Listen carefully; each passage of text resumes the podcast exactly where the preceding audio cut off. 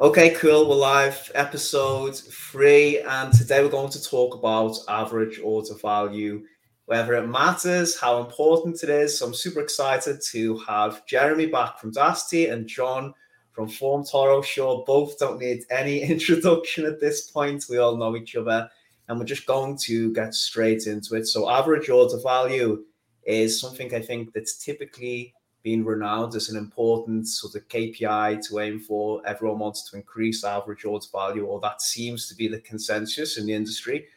Some of the discussions I've seen over the last year center around actually, wait there, is it as important as we think it is? When is the right time to focus on average order value? Or is it just completely overrated altogether? So, going to ask Jeremy and Jon what their positions are, go a little bit deeper and try and back things up with data and examples we've got from work with clients where possible and just see where the conversation takes us. So, going to start with you, Jeremy. State your position and frame the conversation. Average order value is it important in e commerce? Yeah, so love this question. Uh, I feel like we talk about this a lot. Uh, so I'm gonna take it. It's the most underrated metric in the like high level metrics that everybody talks about in e-commerce right now. And I think this year it actually matters more than it ever has in the past. Basically, because every brand is getting squeezed on both ends. Inflation and rising CAC in general. I'm gonna put in this. It's tougher to acquire new customers. And then on the other side, just product costs, product timelines are extending, which just means more cash is coming out of the business sooner, which just makes everything more expensive. And so we can AOV is a good proxy measurement, but essentially just maximizing how much revenue you can make on every site visit, every opportunity you have at a sale is going to be even more important as your margins just get crushed from both sides this year. Cool. Thank you for kicking us off. Jon, what would you say? No, uh, the, the, reason being is that the way that people are getting to higher AOVs requires some degree of discounting without unit economics related to products directly. With AOV, if you're not bringing in profit margins per piece, it's a it's a valueless metric. And I know it's one of those guiding lights that people like going to, but it's a like most KPIs, the understanding the why behind it is just not really calculated in on any dashboard I've ever seen. So, Adam, can I actually ask a quick follow up question? Yeah, absolutely. So, Jon, it actually just sounds like more like you don't like the metric because people are misu people are deploying the wrong strategies. If people if people thought about okay, how am I right? Because AOV is essentially a, a proxy for your contribution margin. How if people actually thought about how do I make more profit in every sale by raising my AOV, would that change your position? I think it's an important measure of kind of what your uptick is, but the debate's usually between first time AOV versus second time and repeat AOV. And like we'll, we'll touch on that one later. I think first time AOV is not a metric that anyone should pay attention to. And this is where I disagree with like a lot of people in the space uh, because I view it as being a prolonged customer journey where your first time AOV should be low and you shouldn't try to upsell on the first purchases, but instead you should look to provide value through that experience with said product. And then the natural way for people to come back and experience a product is usually a higher AOV on the second purchase. I mean, if you really want to get granular about it, that's that's kind of like my overall vision of what I think about AOV is is it a good metric in the way that's currently measured? No, not at all. If we change to do more profit centric, would it be a decent measure? Yeah, but there's also differentiation between first time AOV versus repeat purchase AOV. One thing I want to maybe not necessarily push back on, but question, Jon. So every brand I've worked with, and we've actually discussed this between us, yeah, and the, you know, people talk about how important retention is. But in my experience, as long as you know taking all things into account, it tends to like level out the same for all brands based on like how you penetrate the market. So with that being said, let's say everyone ends up at the same retention, right? Like 25%, 30% if you do it really well. Is that not a case for saying, actually, if you're going to drive, you know, the same repeat customers, does it not make sense to focus on making sure you have a higher AOV on the first sale? Because actually, the same amount of people are going to come back regardless. I mean, I think it depends you know, like once again, it depends. It depends on who's coming in, why they're buying, what the purpose for them buying is, and is the purpose that they're buying the likely value that they're going to get or the perceived value that that they're going to get out of a product. Uh, I think we love to look at stats in a vacuum and say, oh, if 25% of the people come back, then should we have a high AOV the entire way through? Is that going to be the better way to do it? But when we look at the way that we personally purchase products, if it's a new brand for me and I don't have any context that no one's told me about it or I haven't experienced it in person, etc., then my first experience with that brand is going to be trying to de-risk that purchase as much as possible to make my own evaluation on said product. What we don't take into account is people that have come and they look like they're a first time purchaser, that it's a high AOV, that actually that isn't their first interaction with the brand. They might have interacted with it with someone else. Someone might have told them about it. They could have seen it in person. They could have borrowed someone's thing, etc. So we, without that distinction, I mean, we're all just guessing, really. Like mm-hmm. that's that's something we can't actually statistically look at and be able to prove one way or the other. However, my gut tells me that most of the times that you have a higher AOV, that person had a different experience with said brand or experience with talking to someone else that had an experience with a brand. Jeremy, what do you see at Daasity? Like when you break things down and you see customers have a high AOV on the first purchase, because I see a lot of people say this usually correlates over the long term that they spend more overall at the store in general. Do you see the same thing? At which points, I suppose, it would make sense to optimize for that?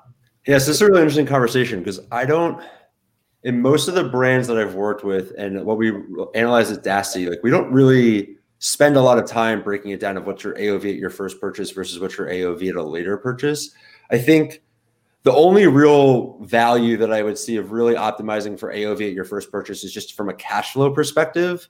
Like, how much money are we making from a top line profit gross per margin perspective on that top line perspective to understand what our CAC and our CAC payback is?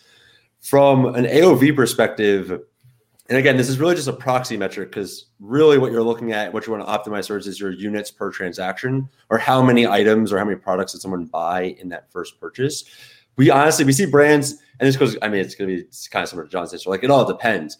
It the consistency of your AOV really depends on your business model. If I'm a coffee brand, I probably want to see fairly consistent AOV across the board.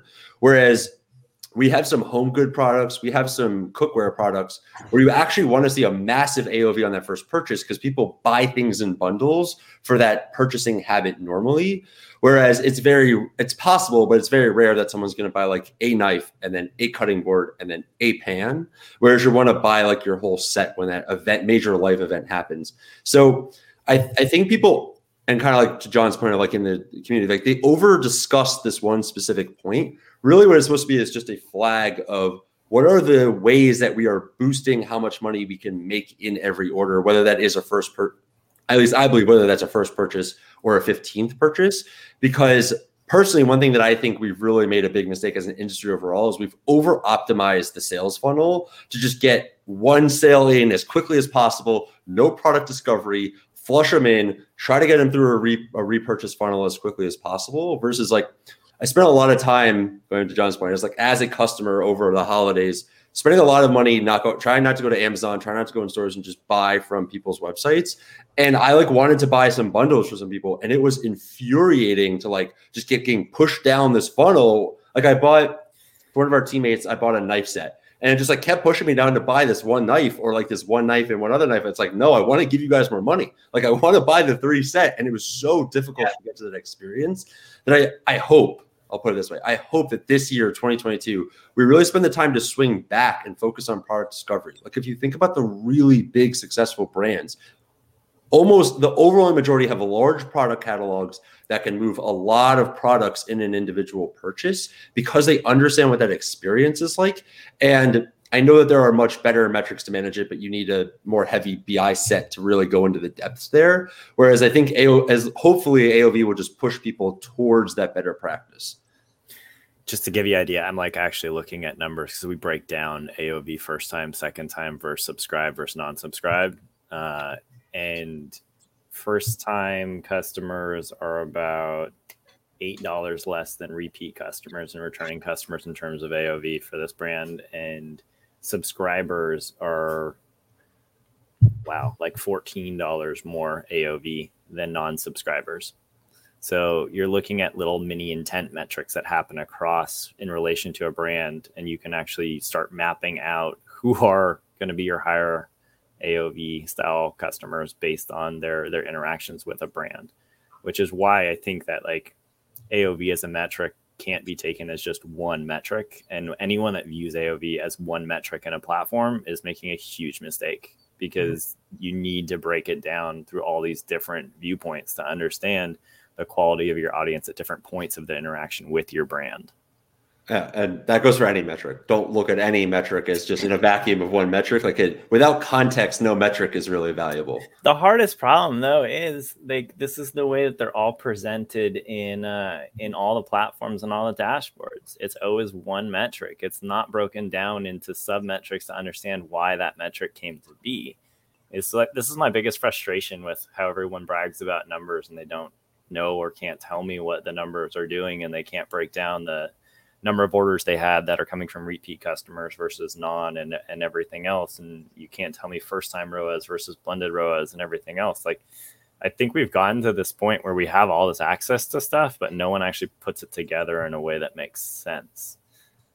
Well, I'll add a quick correction. Arguable on the the uh, I guess the subjectiveness of makes sense. I think that is something that was like coming from the brand side of why I was drawn to work at Daasity is I think the major difference and also what you're talking about is the difference between like a reporting platform versus an analytics platform of I see a metric at a high level and then I want to dig deeper to understand the context behind it and start to run right. It's not just and we can go into any example, but it's not just ROAS, it's first time ROAS versus blended ROAS versus this other look. I think I mean, right, all everybody in e-commerce is always asked to do more with less. And I think it's what I've seen is the brands that we work with that invest the time to dive into the numbers and create those different reports and actually have those context seem to be the ones that grow the fastest, have the most success, have the whatever outcomes that everybody is looking for. Because right there's the defaults that everybody will want, but then as you dive into your business, right, like sure everyone will probably look at first versus repeat but some of the brands we work with really their the difference between their fourth to sixth purchase is where the massive unlock happens for their brand because it's a high repeat purchase product that is a low aov whereas other ones it's all about first purchase. And so i think the flexibility of addressing that for your specific business is tough. It's it's not cheap. It's not it's not fast like it takes time it takes a lot of tools and it usually takes internal like resources to accomplish. Yeah let's let's talk about that. The gap in internal resources to effectively use tools seems to be like a theme that keeps popping up. I'm sorry totally. we're, hijacking this conversation. Yeah. but um I think that this is something that isn't talked about enough and candidly enough, which is internal resources are lacking across a lot of brands because they're not brought up in a in an analytical environment that deals with statistics and understands causation uh, versus correlation in a way where they can look at a data set and then understand not only what that data set says, but like you said, dive down even deeper to get a better understanding of why and mm-hmm. where those numbers came from in order to build a strategy around it. Like, where, where do you see us as kind of an industry having to move being on a data analytics platform side of stuff ourselves like deep into bi and, and data analytics in our own platform like w- what do we need to do in order to close that gap? Yeah so i think it's three major things. I think first the technical infrastructure needs to be laid that the same way that shopify just templatized basically how e-commerce stores are built and the tech stack around them the data infrastructure needs to be templatized in the same respect which knock on wood, hopefully we're doing a good job at Daasity. And right, like I think that, and also there needs to be an industry effort. Like that's not one company will do it. A lot of companies need to, because I mean, just looking into like how the backend systems of a lot of different technologies work is an interesting challenge in itself. Second, I think we're just in the nascent, nascent, nascent like a part of just analytics and data in general. Like I see a lot so a lot of brands will bring us in when it, and this was my experience also. So like when I was at previously at a brand, I was running ecom, and then I always called like the analytics and the customer research was like my side hustle working at the brand. Where when I did it, I mean, I had some background and I knew it, but I was not really experienced in an analyst, and I had to go t- teach myself that. And that's what we find a lot of the brands that come to us are doing is it's usually someone doing it as a second job And then what we see is eventually they will hire a director of analytics, a director of insights, some sort of like usually pulling from a big four or some sort of like management consultant company to then graft over, which we can talk about also. Yeah. But there's right, there's no school for ecom. So everybody who usually joins an ecom company is some fractal relationship to the brand, right? It's not like you're going to get an MBA in ecom and an MBA in ecom analytics and an MBA in ecom marketing. Like you're just doing something and you graft to a brand. And so I think there's, and that's something that we think a lot about is like there's no pipeline to get people who want to be analysts into brands from the training, from the enablement, like from all that background that you talked about. And I think that is the second big piece of where we need to get to. And I think the third piece is just, I guess this should have really been the second piece, but like just educating brands on why analytics matter. It's like it's very interesting twist, and Jon, I'm sure you're very sure of like people who have done it before get the immediate value and it's almost like a core part of your process. Whereas people who have not seen it before don't really understand it it's kind of like a this is a nice to have but it's very expensive and time consuming. And so i mean they're all all three are related but i think at the end of the day it needs to be cheaper easily more accessible. And then people just need to have a better background coming into those roles to then also educate the internal team. So here's a good topic that's been floating around and i've been having this with epperson the last a couple weeks. Uh, I actually I agree completely. The one thing I think that's going to happen though is I think it's going to come from external agencies that focus and wrap up all the services as one and then function more as advisory roles. Um, the reason 100%. why I say that is I, I think that with the exception of you, Adam, most agencies uh, uh, struggle to really understand unit economics and kind of where they fit into the broader picture of running a business, uh, especially when they niche down and doing doing specific things. From a from a professional standpoint, most of the people that run some of these agencies are way too expensive to hire in house for ninety percent of brands, and you wouldn't get all the expertise to do that. So I do do see like this new, I see this new crop of agencies showing up that are strategy and data focused that have that background, they're just going to mop it up like for the next six months to a year and just take on all these brands and then just run them with internal teams that are smarter, more efficient, and like highly trained on just getting shit done. Yeah. I mean, I, so I would say that I 100% agree with you. I think it's going to be like a, whatever you want to call it, analyst, strategist, data agency. And we're seeing a lot of like people exit large companies, had big success. They were a, a data scientist, insights strategy there. Um, and then I, the way that I just think about it is, I think we're we're in like probably year one or two of this, whereas like the email agencies were doing this ten years ago. Like thinking about like the Bronto email agencies from back in the day, like that to me was like kind of the first genesis of the modern day kind of like Klaviyo tech stack agency ecosystem. And data analytics is just so early. We're like, yeah, we're seeing like one or two people today, agencies that will probably in the down the road turn into your next insert crazy successful agency in this space here. I, I, do I do agree with this, but I want to pull us back on top because I think this is this is this is another topic in itself, and I, this was my worry. We would go off on a tangent and we'd be on for three hours. So just to pull it back it's all related. It's it, all it related. Is, it, is all, it is all related, but I'm trying to keep things under 30 minutes. So, but I agree with you. We should definitely talk more about it another time. If AOV is not the be all and end all, then, right? What's a more important metric to measure on someone's first purchase? What about profitability per session? Would that be worth looking at? Profitability per session. Yeah. I mean, I think it just comes down to your unit economics. Like, I know it's not a unique or different answer, but there's a reason why all the investors, everybody like who's looking at it, it's just like the you need to understand the fundamental basics of your business from a metric perspective because I mean everything else that we just all the other metrics and KPIs we use are just efficiency leading hopefully leading indicators of how you're doing. And so it really comes down to what's your top line sales, what's your gross margin, what is your CAC? And just get I mean I'm oversimplifying this but like just to get to your unit your unit economics as quickly as possible there are tons of things that you can adjust and I would recommend that your gross margin is on your landed costs. There are tons of things that you can adjust in there from a financial and accounting perspective but just having those high level flags especially if you're a marketer. This is also personally one of my greatest gripes is that marketing is marketing is accountable for so much in so many D2C orgs, and you're not giving your profitability numbers. And I, I, remember fighting to get that access for my finance team back in the day. Like they thought I was being ridiculous that I wanted to know where my gross margin was. And I think like that to me, that like that's it. Like once you really understand that, and once you understand how the inputs and outputs cycle through there, all the other metrics are just helpful for the team to understand high level performance.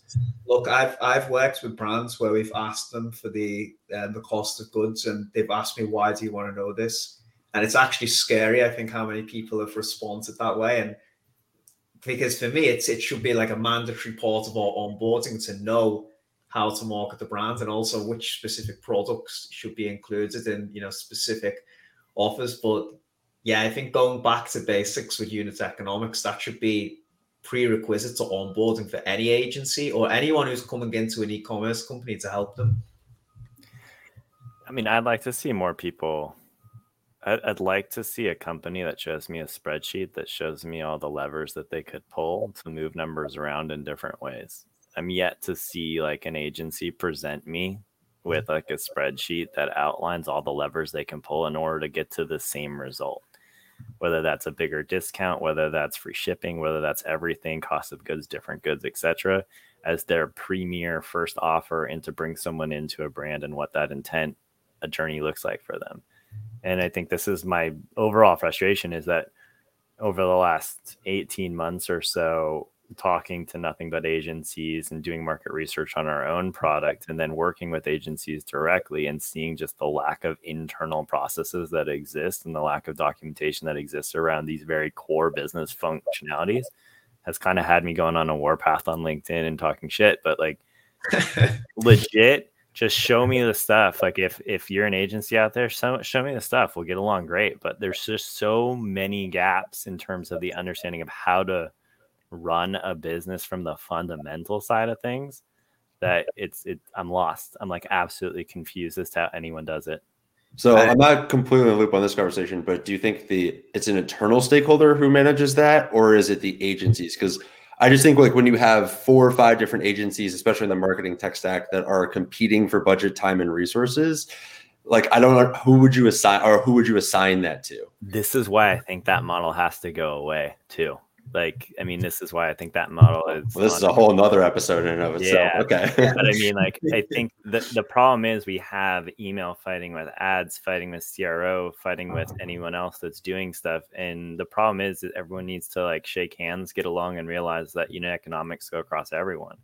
Yeah. Um, the, the main thing for me, though, is that uh, you end up fighting a lot with internal stakeholders as well because your C level people only care about revenue and growth and they don't necessarily care about profit margins all the time. The CFO cares about profit mm-hmm. margins and they're looking at everything with a fine tooth comb to make sure you're able to grow and make payroll and scale efficiently, right?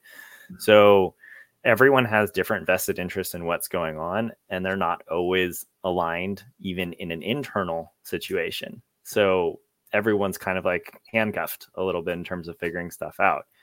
What I'd love to see, though, more than anything else, is that people genuinely sit down, whiteboard, whatever spreadsheet, and walk through all the stakeholders uh, who have accountability to the business and go through every single lever that can be pulled in order to make something happen.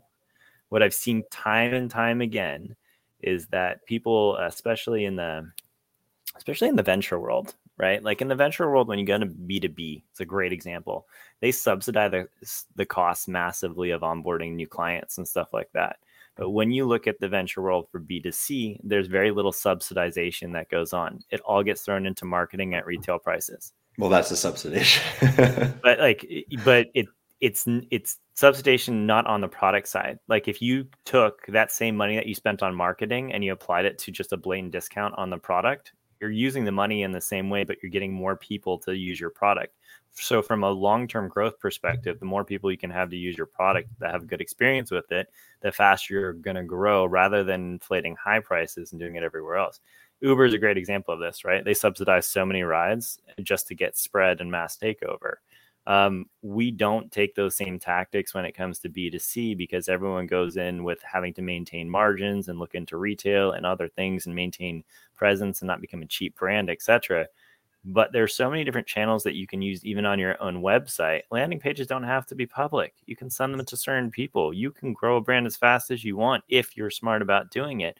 But the fact of the matter remains like if you go to facebook right now and you click on a bunch of ads it's like maybe less than 10% that actually lead to a landing page that isn't part of their original site it's just laziness on the count that like people are going with the least possible work necessary in order to turn a profit for whoever's running the services because they don't want to get invested in doing stuff that may or may not work out.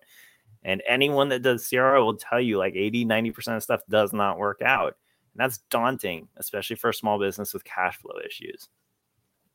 Again, another t- super interesting topic, but I want to save it for another day because I'm trying to keep this under 30 minutes. So I'm going to move on very quickly to um, the next points. point, and I'm just going to focus specifically on one element of this because I'm sure we're going to go off on another tangent. Bundles for AOV, yes or no, Jeremy?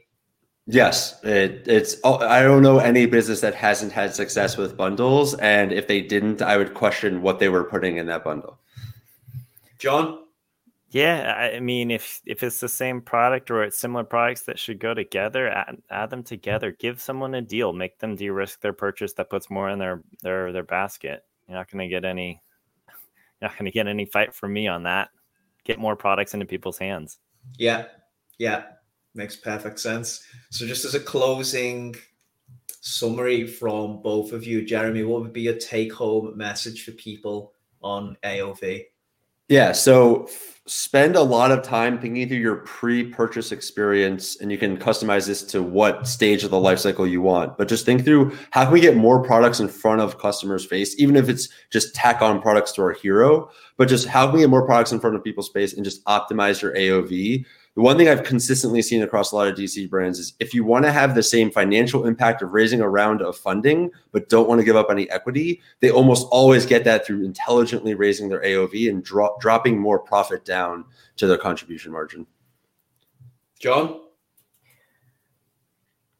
AOV is a great metric to keep track of, but really dive deep and figure out what it is and understand the levers that are pushing it one way or the other. Your AOV across different segments of your audience are, are going to be wildly different. And you should pay attention to which segments are driving the highest AOV across everything first, second purchase, whatever, subscribed, unsubscribe.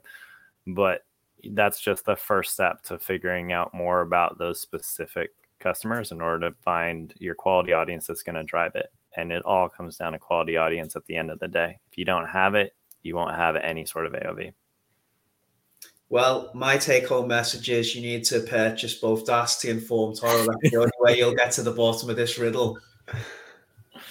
Cool. Okay, guys, thank you very much for your time. If anyone has any questions, feel free to pop them in the comments. I can see a few came in, but it's just going to be too deep to get into them now. We'll probably end up spending another two hours and waste the day. So um, Jeremy, Jon, thank you very much. I'm going to end things here. As I said, if anyone has any questions, pop them in the comments and we'll get back to you. Thanks, guys. Thanks, guys. Adam.